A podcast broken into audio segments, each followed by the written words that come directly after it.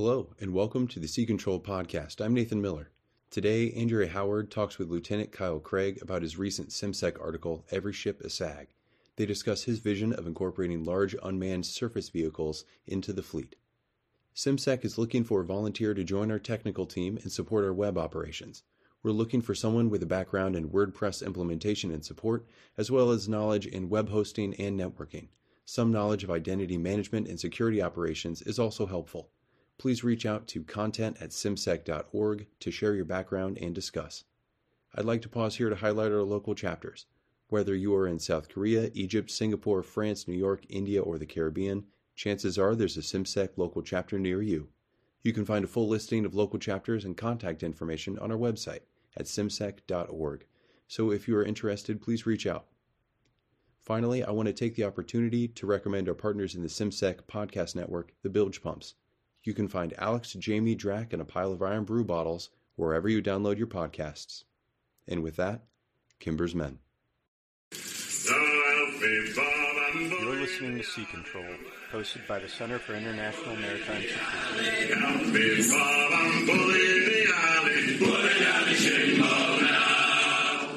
Greetings, Sea Warriors. Let's dive, dive back into Sea Control. I'm Andrea Howard, and having been on a break from hosting due to the start of my department head tour, I leapt at the opportunity to interview my dear friend and classmate from the Naval Academy, Lieutenant Kyle Cregge. Today, we're discussing his article titled Every Ship a SAG and the LUSV Imperative, which CIMSEC published online on March 2nd, 2023. Kyle is a surface warfare officer completing his department head training at SWOS in Newport, Rhode Island, before reporting to USS Pinckney DDG 91 as the operations officer. Kyle, it's so great to have you on and to see you and hear from you again. Absolutely. Great to be connected again since we were working on NAFAC like 2014. Oh, the time does fly. So, yeah, let's focus on the good work you're doing now and start by talking about the motivation behind this article. What is the projected outlook on the strike capability of the Surface Navy over the next decade? Thanks, Andrew. So I opened the piece talking about uh, Congressional Budget Office reporting and testimony that talks about uh, the surface fleet losing 788 vertical launch system cells uh, through the end of 2027, and that of the various plans that we've proposed, we're not going to really restore any of those VLS numbers in the late 2030s. There's been similar work on CIMSEC by Matt Hipple, who's also highlighted that you know, of the shipbuilding plans we've produced over the past couple decades, we have not even met the numbers projected there. So it's similarly concerning to me to think that we'll be able to have the both strike and anti-surface warfare capacity uh, to be able to meet the challenge of the People's Liberation Army Navy, who is has the world's largest navy right now, and the industrial capacity to both uh, meet and exceed that capacity in light of that picture that you've painted, you offer the following as the main question for your article. What capabilities are most likely to enable a replaceable lethal force to deter or deny Chinese aggression from the Taiwan Strait to the second island chain? So, what is it that you propose? So, ultimately, the, the concept that I'm thinking about is, you know, every ship a SAG, where in the sense, a SAG is a surface action group that temporary organization of ships, usually not involving a carrier, and ultimately they're assigned to a particular task. Uh, in the past decade, we've had hunter-killer SAGs, so-called, with multiple destroyers. Uh, but in this case, I'm trying to think about, hey, what are the different ships that I could put a large unmanned surface vehicle around uh, to provide additional VLS capacity uh, to be able to, you know, meet the need if required to uh, deny a Chinese invasion of Taiwan or other uh, aggression thereof. And, you know, I'll caveat as well that, you know, writing as a surface warfare officer, this is really tailored to my community. Vice, you know, I've seen similar arguments by David Allman talking about the use of air power and bombers. Um, I'm sure you could you could write your every boat a wolf pack sort of piece. Um, but ultimately, that there are there are different value choices that we can make between capabilities, but I was writing specifically to the community and how I think that rather than extending cruisers or arming merchants, uh, that pursuing an LUSV plan around any given ship is the best option that we have to increase strike capacity uh, for our fleet. I like the sound of every submarine a wolf pack, and maybe I'll have to steal that for a future article. Uh, but with that, can you describe the capabilities of an LUSV? What is an LUSV, and how is the Navy planning to procure this platform? So, an LUSV has been envisioned by Congressional Research Service reporting and also, you know, discussed open source as a Corvette-sized vessel. So, 200 to 300 feet, low cost, high endurance, reconfigurable, and designed to fit up to 32 VLS cells initial buys will be in FY25 and out to FY27 uh, with 241 million per ship. But ultimately, that really means we're looking at about six ships through the end of the Davidson window. And uh, there's been a lot of arguments about what these things can do, but I was trying to narrowly scope uh, beyond just saying adjunct magazine, which I think is technically correct, but uh, may struggle to easily explain that narrative of what an adjunct magazine is to, you know, the junior sailor, to the commanding officer, to our Congress people, uh, both in understanding the need and the use case for them. I think one of the major benefits that you highlight as well is the cost component of an LUSV versus an SSN-X or a DDG-X and particularly in light of the strains that we already have on our defense industrial base and our domestic shipyards. Can you talk about that a little bit more? Sure. So I mentioned, you know, we're looking you know when in FY27 it's 241 million per ship. That's uh, distinctly different than we're talking about in the billions for, for even your Arleigh Burke destroyers or Virginia class submarines. Yes, we're talking about different capabilities, but ultimately, if I wanted to take uh, and replace the nearly 800 VLS cells that we're going to lose through 2027, I could, by a shipbuilding numbers only, replace that for under the cost of the potentially proposed SSNX uh, at around six billion, or you know around just over two DDGXs at over three billion.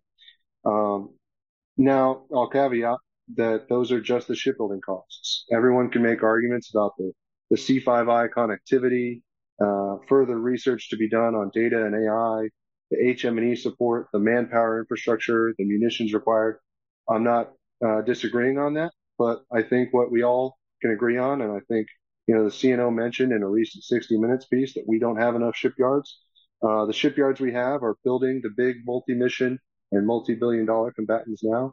If I want to be able to find capacity in the industrial base, it's going to be in building smaller combatants like the LUSV, whether that's in American shipyards or with our AUKUS, Japanese, or Korean partners, um, because you can look open source. We're going to be sharing SM6 with our Korean partners, Australians, and Japanese uh, over the next few years, and as well the Tomahawk land attack missile with the Australians and Japanese in the coming years as well. So those are those are the two missiles uh, distinctly designed for the LUSV in a strike and surface warfare role. So, you know, when Japan and Korea have the second and third largest shipbuilding capacity in the world, I think why not when we so desperately need uh, additional ship capacity for our fleet as well. So let's say that the U.S. Navy is able to procure LUSVs at the scale that you propose in this article. Let's talk about who should be working with this platform and then how the employment of them will look in practice. So first, like I said, who do you envision as the leaders for these teams of LUSVs and how do they fit into the existing chain of command? Um, so I'll answer that in two ways. One in the short or interim term and then more in the longer term. Um, and I've gotten some good feedback um, from those in the personnel realm trying to make arguments towards it. Uh, in the interim, the surface fleet is already committing to early command opportunities for junior officers, both coming off their division officer tours and into their department head tours, where they can go either with Task Force 59 out in Bahrain um, or with Port Hueneme uh, to work with LUSV and MUSV uh, in that role. Or correction, with USV Div 1, I should say. Um, that's a good uh, option in the short term, but ultimately, I think there's value in being able to buy back other shore time for people, similar to the way that the SWO nuclear community has conventional and then nuclear division officer, department head, and then you know, mid-grade tours. Um, so something like a SWO hybrid pathway where you have folks that are talented in robotics, engineering, computer science that can be a subset of a community where I can do a conventional SWO tour. And then I'm going to go explicitly work with unmanned. And then I can still get my shore duty to do all the things that we recognize are not going to go away, whether that's getting masters and joint tours and all these other things. But within the community, there's a desire and a higher level of expertise for individuals who can uh, lead and execute with unmanned systems. Sounds like an awesome career opportunity to diversify the profile and get involved with these unmanned or human in the loop technologies that are going to expand the reach of our existing platforms from the seabed up into space. And you argue that LUSVs are going to ultimately increase the survivability of the fleet by complicating an adversary's ability to target and attack surface forces. So let's get to the meat of your article. What does the employment of these platforms look like in practice? Yeah, realistically, it just goes down to many of the tenets that Wayne Hughes and his adherents have followed and are built in into the distributed maritime operations concepts. Where if I'm able to put more things to sea separate them, then I'm complicating the adversary's targeting problem, whether I'm within their weapons engagement zone or without. And they have to determine what is the greatest risk.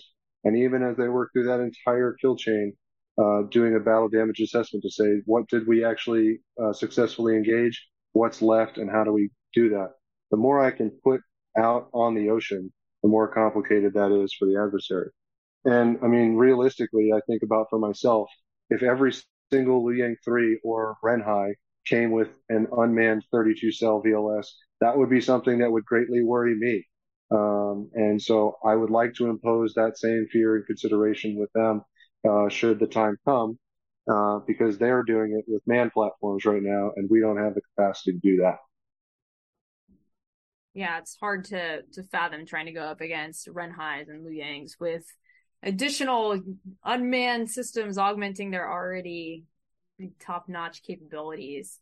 One of the, the scenarios that piqued my interest in your article is your identification of times that would warrant embarking on a USV. You know, a lot of folks will think that unmanned systems are going to just remain totally unmanned.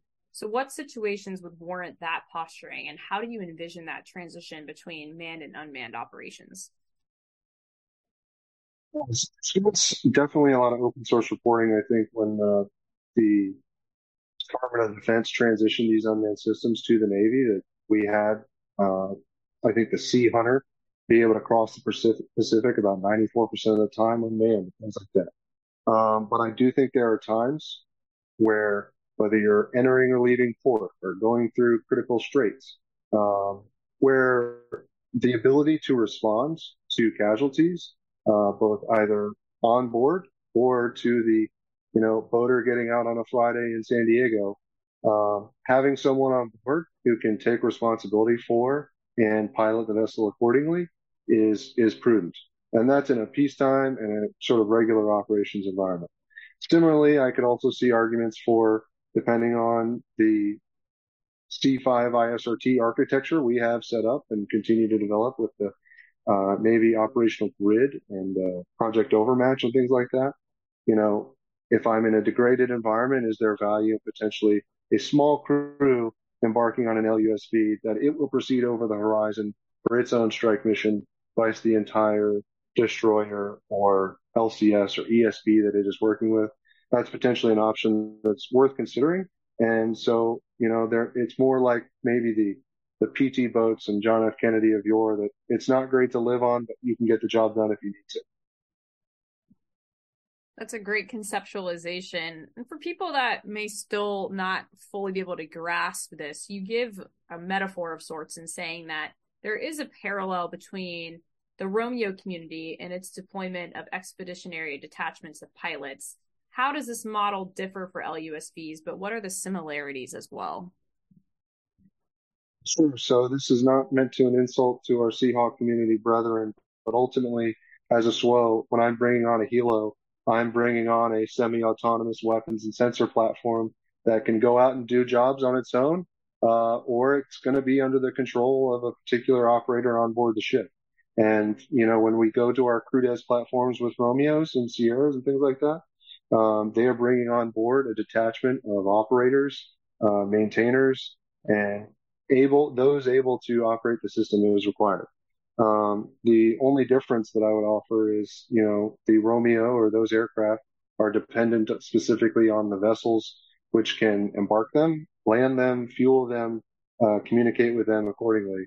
Uh, I definitely think there's cases uh, without knowing the details as I drew from open source that, you know, an LUSV can interoperate, whether it's I'm going to be with the carrier one day and as we break off a SAG to go operate with this destroyer, I can easily be chopped over just like I would any other destroyer into a surface action group. And that can be more seamless. At least it is with the C2. Uh, but everyone can make the appropriate arguments about whether the uh, network connectivity and things like that will be backed up. That's an appropriate critique, and I think something we need to manage. I certainly have bought into this concept that you've proposed, and I can say at a very low level that I've gotten to experience some of the concepts that you're talking about within the subsurface community on the SSGN platform. For the naysayers, though, how does your article address concerns about reliability and maintenance, as well as ethical use of weapons in conjunction with these L- LUSVs? These are good questions, and I think the Navy is trying to answer them both themselves and for congressional congressional representatives, uh, both with land and sea-based testing that we're going back to and making significant investments in to show that these things can operate on their own for multiple days. Um, but with respect to ethical use of weapons, it's sort of an easy, hard answer, by which I mean OPNAV N96, the, you know, the leadership within our community that buys the ships has said that these systems will rely on human in the loop, uh, for decision making, um, whether that's someone on board or embedded within a network to make a decision. Um, so that is in a sense the easy part. We know how to do that. The hard part is that wartime targeting, uh, not having done it, but just based on my assumptions from exercises and uh, gaming it out, the wartime targeting and ethical use is going to be hard regardless. And it's a great responsibility for anyone firing a weapon and their role within that kill chain to meet the ethical standards and the ROE accordingly. But that's the same methodologies that we've had since we employed the fire and forget harpoon since the middle of the Cold War uh, that we're applying here. So ultimately, this is not uh, robo killer death robots uh, trying to sink all the ships. This is deliberate human action in coordination and teamed with our unmanned partners. You do such a great job of of laying out the hurdles that still need to be surmounted in order to make this idea come to fruition but I'm going to keep digging in onto some of these other major barriers to every ship as SAG as a concept. And some of those involves fleet data collection, demand for talent, and munitions. So I'll have you cover some of those topics as well.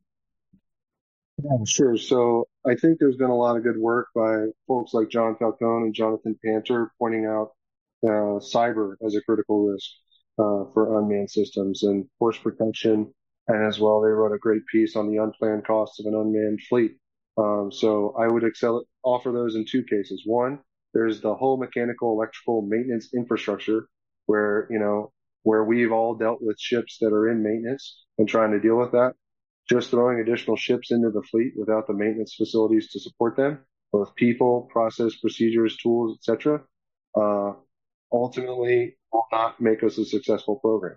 Similarly, on the software side, if we don't have cybersecurity, the ability to integrate data, execute that in the same ways that the Navy and Department of Defense are making efforts towards artificial intelligence and digital transformation, those things are critical as well. Uh, but the two I really want to highlight specifically are the talent and the munitions. And first, the talent. Um, I do recognize at present, whether it's Air Force drones or Navy uh, uncrewed systems, the data has not yet shown that when I go unmanned, I'm saving manpower dollar, dollars automatically.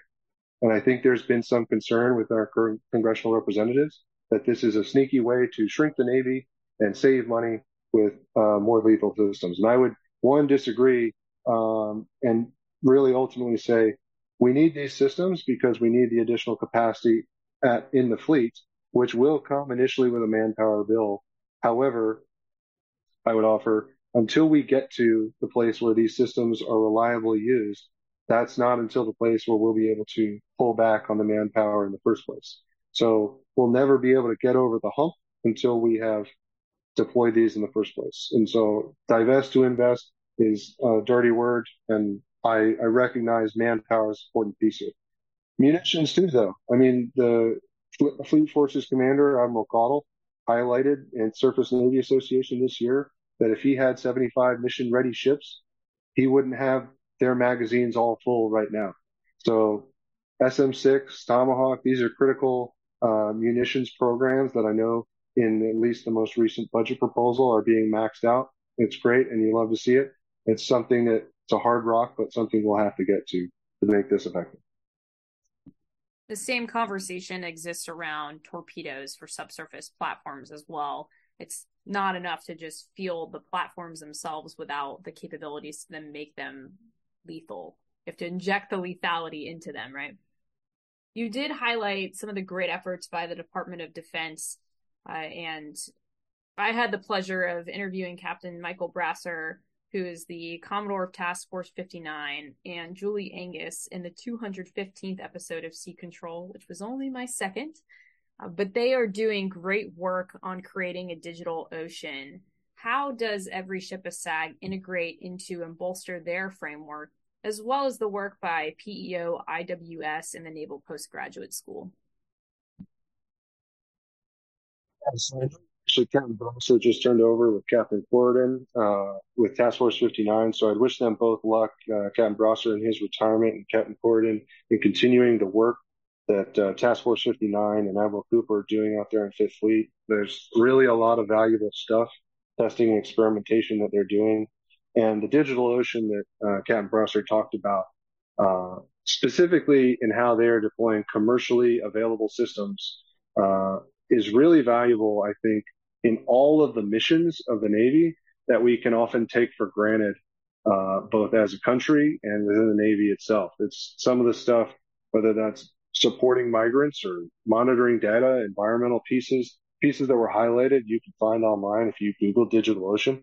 Um, I would offer that is in vein with the the missions uh, recently updated by Congressman Gallagher in the last NDAA, which acknowledged the peacetime missions of the Navy uh, in a presence role around the world and supporting the global order instituted in the post World War II time frame. But there's also the warfighting mission that we don't want to get lost, and I wouldn't say it is, but uh, that w- I don't think we have told a compelling and convincing story about the role of USVs in a warfighting context, and specifically framed it in a specific enough way to where that is abundantly clear to anyone who understands the basics of systems and operating concepts within the Navy. And so every ship of SAG for me is when we go to war, this is what we might need, and in many ways, what it might look like, whether we have unmanned systems or not, uh, whether it's SAGs or strike groups operating in a distributed manner, able to strike or deny an adversary's uh, capabilities. In a digital ocean context, when the phase zero, phase one, where we want to have better data to understand anything that's happening from the seabed to space, absolutely want that and supports the peacetime missions of the Navy. Um, you mentioned PEO IWS. Uh, they're doing a lot of great work with ship modernizations and specifically the integrated combat system. Things like this obviously will help mesh together the man-to-unmanned teaming that whether it's DigitalOcean or other ship of SAG, I think is required. Similarly, the Naval Postgraduate School and the TICOM AI task forces, uh, work that needs to happen in innovation and research that these that we're investing in and trying to show that these things matter. I'll give you one last shot across the bow, and it's because of a LinkedIn post that you just shared with us on Jerry Hendrix's article in the Atlantic this month. It's titled Age of American Naval Dominance is Over. How does every ship a SAG contest this notion? Well, I'll start to say that uh, Admiral Gilday has called us to get real and get better. And uh, you know, I open my piece with uh, hard math, hard math that I don't want to believe is true, but I think it's hard to argue with numbers, and it's harder to argue with Congress's numbers.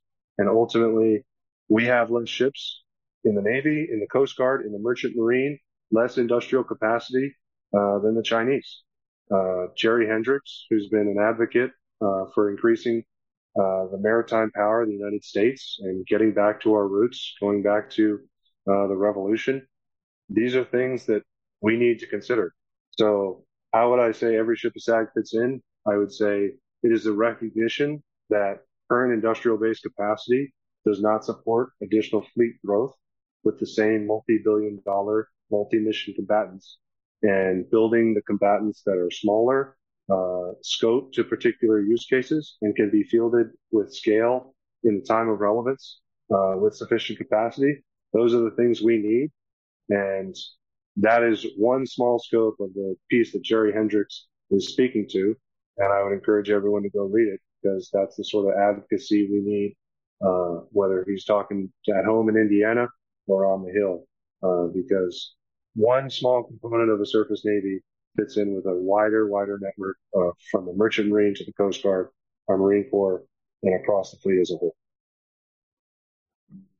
Kyle, you mentioned that Jerry is an advocate, but since our days on, you know, running around the Naval Academy together and me watching you tear it up on the football field to now where you have not only become an emerging voice for junior officers, but an established one with a pretty big accolade coming down the line here from proceedings. It has just been a pleasure to chat with you today. And while the time has run out, I just continue to feel good that the surface warfare community has a department head like you getting ready to forge out back into the fleet to lead, to think, to write, and to make us a better collective force. So thank you again for your time today. So much. And I would say to anyone who's interested in writing, do it. Uh, you will start poorly, much like I did, and you will only get better by continuing to do it, just like we do anything. So uh, I look forward to getting back out to San Diego, whether it's for warm summers and California burritos and margaritas, and just hanging out uh, with my family and young kids out there. It'll be a great time. So thanks so much. Doesn't get much better than that. We'll catch you next time on Sea Control.